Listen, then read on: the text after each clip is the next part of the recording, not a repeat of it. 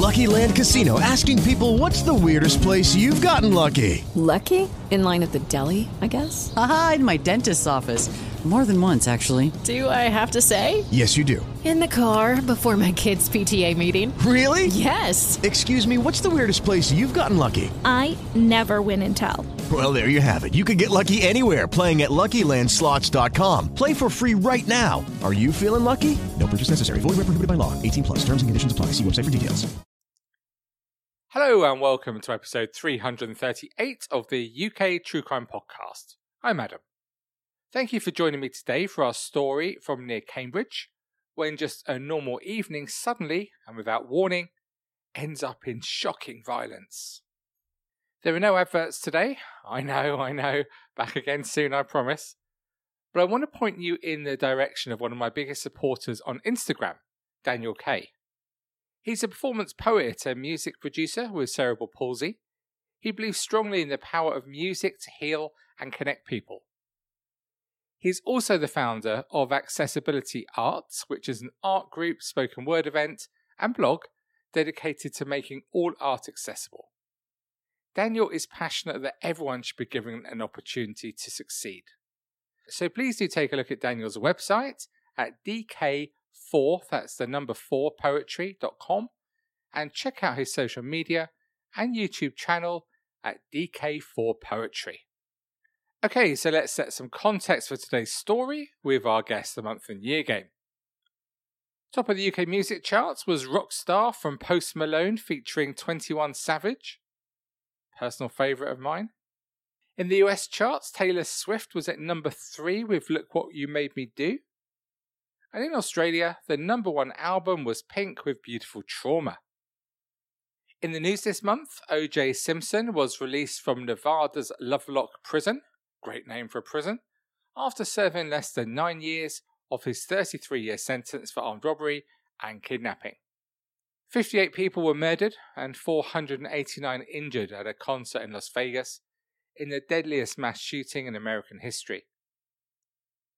In the wake of allegations against film director Harvey Weinstein this month, actress Alyssa Milano's tweet, If you've been sexually harassed or assaulted, write Me Too, prompted a flood of replies across Facebook, Instagram, and Twitter.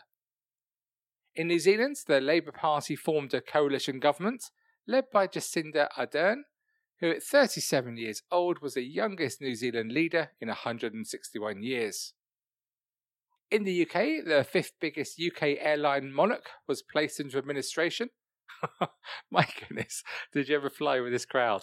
Luxury it wasn't and this month saw the sad early death of comedian Sean Hughes at just 51 years old. So, did you guess the month and year?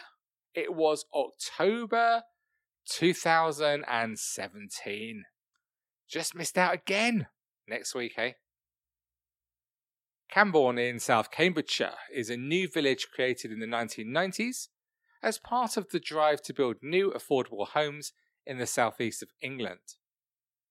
It lies in South Cambridgeshire, 10 miles west of Cambridge, where incidentally, you will find the most ludicrously priced car parks in the whole of the UK, and 70 miles north of London. Cambourne was going to be named Monkfield after the name of the original farm on which Cambourne was built, but the name Monkfield does survive as there is a Monkfield Lane, and the name was also used in the building at the very centre of today's story, the village pub the Monkfield Arms. On the 28th of October 2017, the Monkfield Arms was hosting a Halloween party. Like so many other pubs around the UK were that evening. You know the sort of thing some fancy dress, some music, and dancing for the local community. If you're in the mood, it can be a fun night. 30 year old Chris West and his wife Rebecca had spent the day visiting Chris's mum and had no plans at all to go out to the party. They just planned a quiet night in watching TV with a takeaway. But you know how it is sometimes when your friends are all at some event and they're telling you just how much fun it is. So they made their way to the Monkfield Arms where the party was in full swing. Chris and Rebecca, they were enjoying themselves with their friends, dancing, having fun. It was a great atmosphere, lots of laughs inside the venue. The pub also had a popular pool table, and one of Chris's pals, Daniel Berryman, was playing pool that night.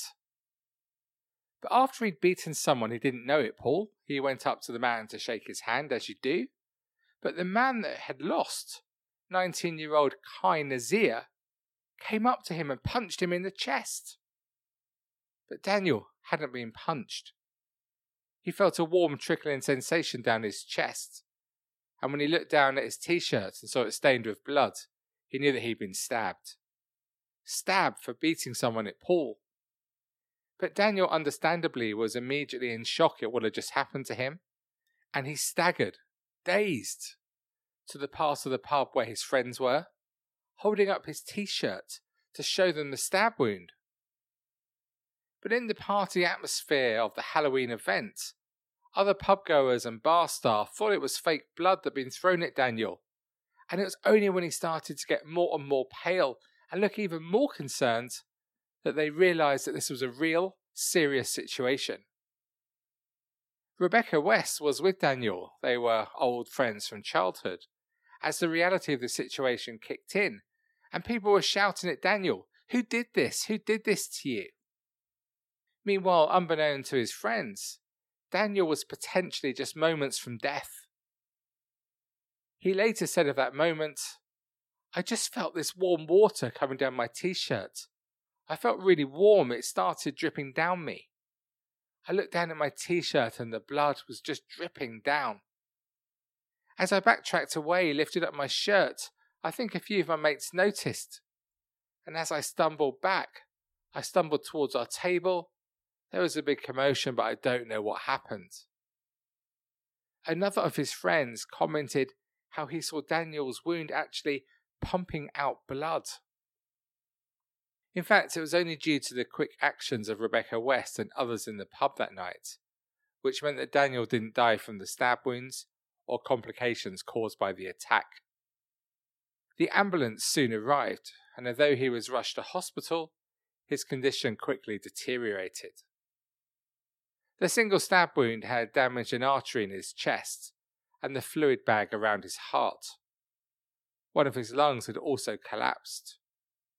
Daniel was rushed into theatre for emergency heart surgery and a blood transfusion.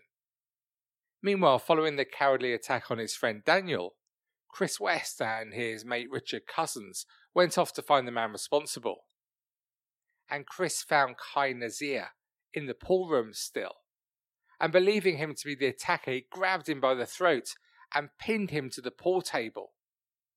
A commotion started and the two men were separated. Nazir left the pub, but Chris and Richard Cousins followed him, convinced he had a knife, and they wanted to make sure that nobody else was seriously injured on that evening. They found Nazir, and Chris got into a fight with him, which ended with Chris West lying face down on the ground, lying in a pool of his own blood. Witnesses had seen Nazir punch Chris numerous times in what was described as a thumping motion but it was only when Chris lay collapsed on the floor with blood everywhere that it was clear they hadn't been punches. But Chris had been stabbed multiple times. In fact, he'd been stabbed 12 times by Nazir, and he was in a critical condition. Meanwhile, inside the pub, Rebecca West had been one of the people saving Daniel's life when she suddenly thought to herself, Where's Chris? And she raced outside where she saw him. Witnesses described Rebecca as hysterical with grief as she pleaded with Chris to survive. I said I loved him and he needed to stay with me. She begged him again and again to wake up. A doctor who had been at the pub that night tried to resuscitate Chris, but admitted that he was worried that Chris would not survive the attack. And just meters away, a number of the pub goers, including Chris's friends, restrained Nazir to stop him attacking Chris again or anybody else. Richard Cousins, who had originally left the pub with Chris, punched Nazir in the side of the head and he fell to the ground. A pub supervisor came outside and saw Chris West lying still and Nazir pinned to the ground by the other men. Nazir's knife was pushed towards the supervisor and he put his foot on it, and knowing immediately how significant it could be, the knife was put in a glove for protection to be later handed to the police. Soon there was a screeching of sirens as a number of police cars, ambulances, and an air ambulance crew all rushed to the scene. Daniel was placed in the ambulance and rushed to hospital. Paramedics did all they could to save Chris and tried to treat him for 26 minutes at the scene, but he could not be revived. And at 1:20 a.m., at just 30 years old, Chris West was pronounced dead at the scene. It transpired he'd been stabbed 12 times, three to the front of his chest, two to his buttocks, and seven to his back. This included once through the heart, an injury which proved fatal. It was later found that one other of the stab wounds he'd received would have been enough to kill him, though the other 10 were less serious. The assailant, 19 year old Nazir, was confronted by police officers. They noted he had some injuries at the scene, and Nazir told them he suffered from ADHD. The police decided that Nazir should be taken to hospital, described him as being disgruntled and intoxicated. At 4:05 a.m., Nazir was arrested on suspicion of murder and started crying, but he soon calmed down. He then changed tack and went into a denial phase, saying at 6:12 a.m., "I don't think I killed anyone." Then at 6:48 a.m., he says he wants to go home. By 9:30 a.m., his mood has changed again. He was laughing and joking, talking about all the fights he'd been involved in. By 10 am, he said he couldn't remember what had happened that evening and then had a panic attack. And later, he told police, It sounds bad, but I hope I can pin this on my mental illness. Remember, this was just hours after Chris West had been stabbed to death. Thank you so much for listening to this podcast. Your support is incredibly important to me, as you know, and helps to make the show the success that it is why not visit my socials, particularly Instagram at UK True Crime, to learn more about this podcast and also about something rather special that we've created. That's UK True Crime Bloodhound Gin. Named after that hero of canine crime solvers, this premium gin has been crafted by Chrissy and Simon of Persie Distillery, exclusively for listeners to this podcast. With grassy notes and hints of floral and cinnamon, it's wonderfully delicious and the perfect accompaniment to your favourite podcast, either sitting by the fire or outside under the summer sun. Drinking responsibly, of course. But what is so important is that as well as supporting this podcast, each bottle of Bloodhound gin sold also makes a donation to PADS, which supports rescue dogs, just like my Buckley and Dizzy Rascal. Incredible just head to persiedistillery.com slash UKTC and get 10% off using the code UKTC, and that's UK adults only. Links are in the show notes and the socials, so join the Bloodhound gang, and I really hope you enjoy. Detectives wanted to find out the build up to that evening. It seemed that Nazir had texted a mate to invite him for a drink at the Monkfield Arms. This mate said he saw Nazir drink three pints and a couple of Jaeger bombs as they played pool. He said that Nazir, a school friend of his, was a nice guy, but he had a temper and a strange way of purposely staring at people as if he was trying to provoke them. And this had led to them falling out about 18 months ago, when Nazir's behaviour resulted in them getting involved in a number of fights. He also described one time when Nazir showed off his collection of knives, but he said he didn't know that Nazir was carrying one that evening, and he'd never seen him carry one before. That night, he said that Nazir had reverted to his previous bad behaviour by staring at people. He'd also given a number of women in the pub unwanted attention. And this led to the atmosphere becoming tense and hostile around him, as people in the pub were getting irritated with Nazir's behaviour. Nazir continued to maintain his innocence of any crime, and so the case went to trial. Nazir pleaded not guilty to murder and chose not to give evidence at court. The judge explained this to the jury, saying, He has exercised his right not to give evidence. The defence say in his failure to give evidence that he should not draw any adverse inference because he has no memory, he has had a head injury. There is no medical evidence to support this, but he has not gone into the witness box. Isabella Forshall was the QC who represented Nazir in court. Speaking of her client choosing not to give evidence, she said, Sometimes extreme events we play a part in seem to play out in slow motion, and again and again in our heads. Sometimes our memory will seal off all recollection. If Kai Nazir has no memory of what happened that night, it can't be a big surprise. She claimed that prosecutors had failed to prove that it was Nazir who had stabbed Daniel Berryman. She also suggested that Nazir had been acting in self defense when he stabbed Chris West and that he had not meant to cause him serious harm. Much of QC Forshall's arguments were based on a statement given by Daniel, in which he told police he thought a freckled man had stabbed him. It was suggested this could in fact have been a friend of Nazir's. Someone QC Forshall said that police had failed to gather evidence on during their investigations. The prosecution dismissed these arguments, saying there was no evidence at all against the other person. The QC tried to highlight inconsistencies between witnesses' accounts to police and the footage that was recorded at the scene of both attacks. She said that the wounds found on both men could have come from different knives, and Daniel's DNA had not conclusively been found on the knife found at the scene. She also said that a stain of Daniel's blood found inside Nazir's pocket could have got there through contact with other people in the pub. The prosecution, of course, denied all of these points. As for the murder of Chris West, she continued it was self defense, and she highlighted injuries on Nazir's body as evidence that he'd been attacked first. She said that Nazir had made a terrible mistake in carrying a knife and used it when attacked by the men. She said he was a desperate man, lashing out, trying to make an attack go away, quite possibly because of an injury to his eye, blind lashing. Chris West was killed as, in the QC's words, Nazir was a stupid, frightened boy, injured, outnumbered, wiping his own blood from his face, lashing out in a moment. The defense case was that even if he was attacked, what the defendant did was not reasonable. It was not a reasonable self defense.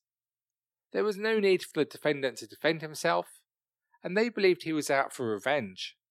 He was angry at what Chris had done to him in the pub when he pinned him to the pool table by his throat. After a trial lasting three weeks, it took the jury less than four hours to find 20 year old Kai Nazir guilty of the murder of Chris West and the attempted murder of Daniel Berryman. Nazir looked straight ahead of him showing no emotion as the verdict was announced, and there was no celebration from the families of friends of Chris or Daniel, just sobs. Nazir was later sentenced to 26 years in prison, although this was reduced later by three years on appeal. At the trial, Chris's wife Rebecca made an incredibly powerful victim impact statement. She told how her husband was loving and fun and filled her life with laughter and positivity every day. She said, I was completely unaware that Friday was the last morning I would wake up next to my husband. Facing day to day life without Chris's support has turned my life upside down. I did not just lose my husband and best friend, but I lost my future. We both lost our future together. I had all I ever wanted with Chris, and now that is gone, my life is pointless. Rebecca also spoke about the financial realities of not being able to afford the home she shared with Chris, and so she's had to move. Our dream of buying a family home together is no longer a reality, she said. I can only hope that the person that has ruined my life is never able to do this again. She also spoke about the emotional struggle she faces every day, feeling unsafe, vulnerable, and physically tired. Things that she used to love to do, like going for a run on her own, she is no longer able to do. And Rebecca spoke about how she now avoids social situations. I struggle to sleep because of the flashbacks of Chris dying in front of my eyes, she said. I literally watched my husband and the man I love die in front of my eyes. No amount of time will be any consolation for what Chris and I would have achieved together in that time. So, what do you make of what we've heard today? Another life needlessly lost at just 13 with everything to live for. Another ordinary night in a small pub in a remote community where people were relaxing, having fun, forgetting their worries and concerns. Yet one person carried a knife, and it seems were determined to use it. And now what? Nazir will spend a long time in prison. He's going to lose all his youth, and he's also ruining not just his life, but the lives of his family, who will never really be able to understand how he was capable of such violence. But enough of Nazir, who made that choice to ruin his own life. And make no mistake, if you go out for a night with a knife, that's exactly the selfish choice you are making. Our thoughts lie firmly with Chris, Rebecca, and their families and friends. Rebecca and Chris had so much to look forward to, so many memories to make, and so much life to lead. And now, on every birthday, Christmas, and other special occasion, there's an empty seat at the table. And all they have is their memories and their private thoughts of what could have been. It just isn't fair, is it? Thank you so much for taking the time to listen to this episode of the UK True Crime Podcast. To discuss any aspects of this story, please head to the UK True Crime Facebook group, where there are now over 90,000 of us talking UK True Crime 24 7. And to support the show and listen to over 50 bonus episodes and other exclusive content, please just head to patreon.com slash UK True Crime. And a huge thank you to the new members of this community. That is Leone Warren, Louise Tapp, Harley Herrera, and Miriam Kretschmer. Thank you all so much for your support, which is much appreciated. As you know, I have officially launched UK True Crime Bloodhound Gin with my friends at Persie Distillery, and all the links are in the show notes, and you can follow the story on Instagram at UK True Crime and on all my other social channels. This week, owner Chrissy tells me all about the Rescue Dogs charity they support, PADS, and the wonderful work they do that gin purchases help make possible. It's amazing what can be achieved together. Thank you if you already bought a bottle, and please do try it and let me know your thoughts. Okay, so that's all for another week. Thank you so much for listening. Don't worry, in seven days I'll be back with another true crime story. Until then, please do take it easy, and despite the others, please do stay classy. Cheerio for now. Hey guys, it is Ryan. I'm not sure if you know this about me, but I'm a bit of a fun fanatic when I can. I like to work, but I like fun too. It's a thing. And now the truth is out there. I can tell you about my favorite place to have fun Chumba Casino. They have hundreds of social casino style games to choose from, with new games released each week. You can play for free anytime, anywhere and each day brings a new chance to collect daily bonuses. So join me in the fun. Sign up now at ChumbaCasino.com. No purchase necessary. Group. Void were prohibited by law. See terms and conditions. 18 plus.